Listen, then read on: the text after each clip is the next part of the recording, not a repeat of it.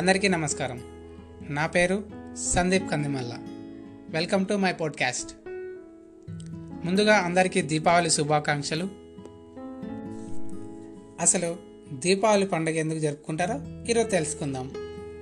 చీకటిని పారదోలుతూ వెలుగును తెచ్చే పండుగగా విజయానికి ప్రతీకగా మనం దీపావళి పండుగను జరుపుకుంటాం. ఈ దీపావళి రోజున ఇంట్లో అంతా సందడి సందడిగా ఉంటుంది. పిల్లలు పెద్దలు అందరూ బిజీ బిజీగా అయిపోతారు. పెద్దలంతా పూజ దీపావళి వంటలు అనే పనుల్లో మునిగిపోతే పిల్లలు టపాకాయలు ఎవరి దగ్గర ఎన్ని ఉన్నాయో లెక్క పెట్టుకోవడంలో బిజీగా అయిపోతారు. ఇటువంటి బిజీ షెడ్యూల్లో ఎప్పుడెప్పుడు సాయంత్రం అవుతుందా అని వెయిట్ చేస్తూ ఉంటారు. దీపావళి పండుగ అంటేనే దీపోత్సవం. ఈ రోజున ప్రతి ఇల్లు వీధి మరియు దేవాలయాలు అన్నీ దీపాలతో కలకలాడుతుంటాయి నిజానికి ఇది కేవలం ఒక మతానికి సంబంధించిన పండుగ కాదు. మొత్తం భారతదేశం జరుపుకునే పండుగ. ఈ పండుగను ఉత్తర భారతదేశంలో అయితే ఐదు రోజులు జరుపుకుంటారు. దక్షిణ భారతదేశంలో మూడు రోజులు జరుపుకుంటారు. కానీ పిల్లలు మాత్రం నెల పొడుగునా జరుపుకుంటూనే ఉంటారు. దీపావళి పండుగ ఇప్పుడు వచ్చినది కాదండి. మన పురాణాల్లో చాలా చోట దీపావళి గురించి ప్రస్తావన ఉంది. రామాయణంలో ఉంది భారతంలోనూ ఉంది. అసలు దీపావళి ఏ రోజు జరుపుకుంటామంటే ఆశ్వీజ మాసం అమావాస్య రోజున అంటే ఆశ్వీజ మాసం వెళ్ళి కార్తీక మాసం ఆ రోజున జరుపుకుంటారు.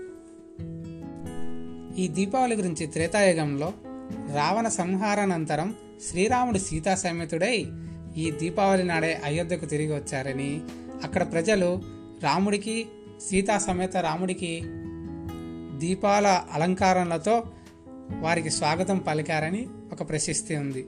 అలాగే పంచపాండవులు అజ్ఞాతవాసం ముగించి హస్తినకు వచ్చినది ఈ దీపావళి రోజే అని మనకు మహాభారతంలో తెలుస్తుంది. తర్వాత వామనుడు బలి చక్రవర్తిని పాతాళానికి పంపినది కూడా ఈ దీపావళి రోజే అని బలి చక్రవర్తి ఏడాదికి ఒకసారి ఈ దీపావళి రోజున భూమి మీదకి వచ్చి తన ప్రజల్ని తనివి తీరా చూసుకుంటాడని కేరళ ప్రజల విశ్వాసం. అందుకే కేరళలో ఈ పండుగని బలి అమావాస్యగా జరుపుకుంటారు. అలాగే షట్చక్రవర్తుల్లో ఒకరైన విక్రమార్కుడు ఈ దీపావళి రోజునే పట్టాభిషక్తుడయ్యాడని ఒక పురాణంలో ప్రశిస్తి తొలి తెలుగు రాజైన శాలివాహనుడు ఈ దీపావళి రోజునే విక్రమార్కుని ఓడించి ఆంధ్ర సామ్రాజ్యాన్ని స్థాపించారని పురాణాల్లో ప్రశస్తి. చూసారా ఈ దీపావళి అనేది మనమేంటో ఇప్పుడు జరుపుకున్న పండుగ కాదు పురాణాల్లో ఎప్పుడు నుంచో వస్తున్న ఆనవాయితీ ఇన్ని కారణాలు ఉన్నాయి కాబట్టే దీపావళి అంటేనే ఒక ఆకర్షణ ఒక ఆనందం సంతోషం.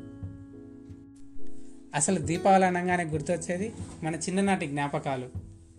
ఇప్పుడేదో పొల్యూషన్ అని కాలుష్యం వాయు కాలుష్యం అని టపాకాయలు కాల్చొద్దు అంటున్నారు కానీ ఇప్పుడున్న పెద్దవాళ్ళు కూడా వాళ్ళు చిన్నప్పుడు ఎన్నో టపాకాయలు కాల్చి పెద్దగా అయి ఉంటారు.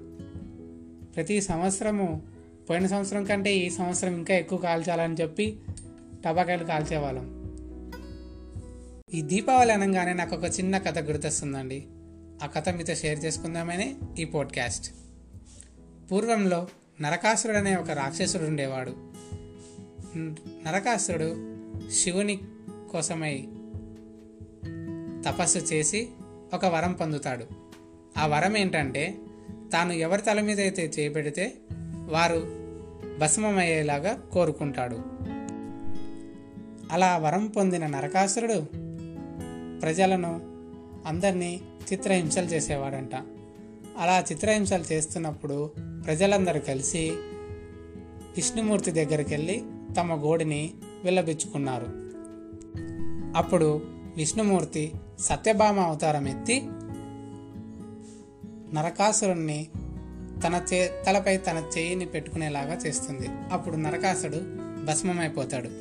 అప్పటి నుంచి నరకాసురుని వధించిన రోజుగా తర్వాత ప్రజలు ఆనంద సందోహంలో దీపాల కాంతులతో దీపావళి పండుగ చేసుకుంటారని నేను చాలాసార్లు విన్న కథ ఇది.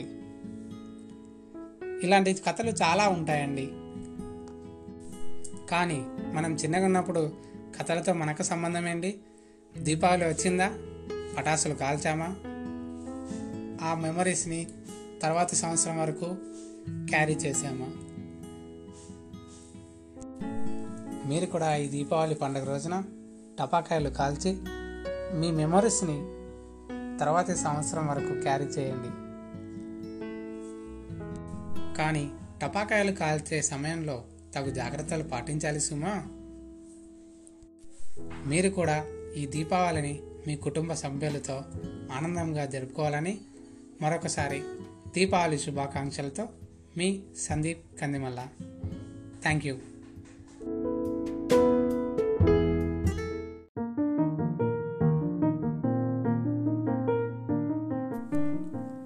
A Diwali festival full of memorable childhood memories, a sky full of fireworks, mouth full of sweets, house full of diyas, heart full of joy. Wishing you all very happy Diwali.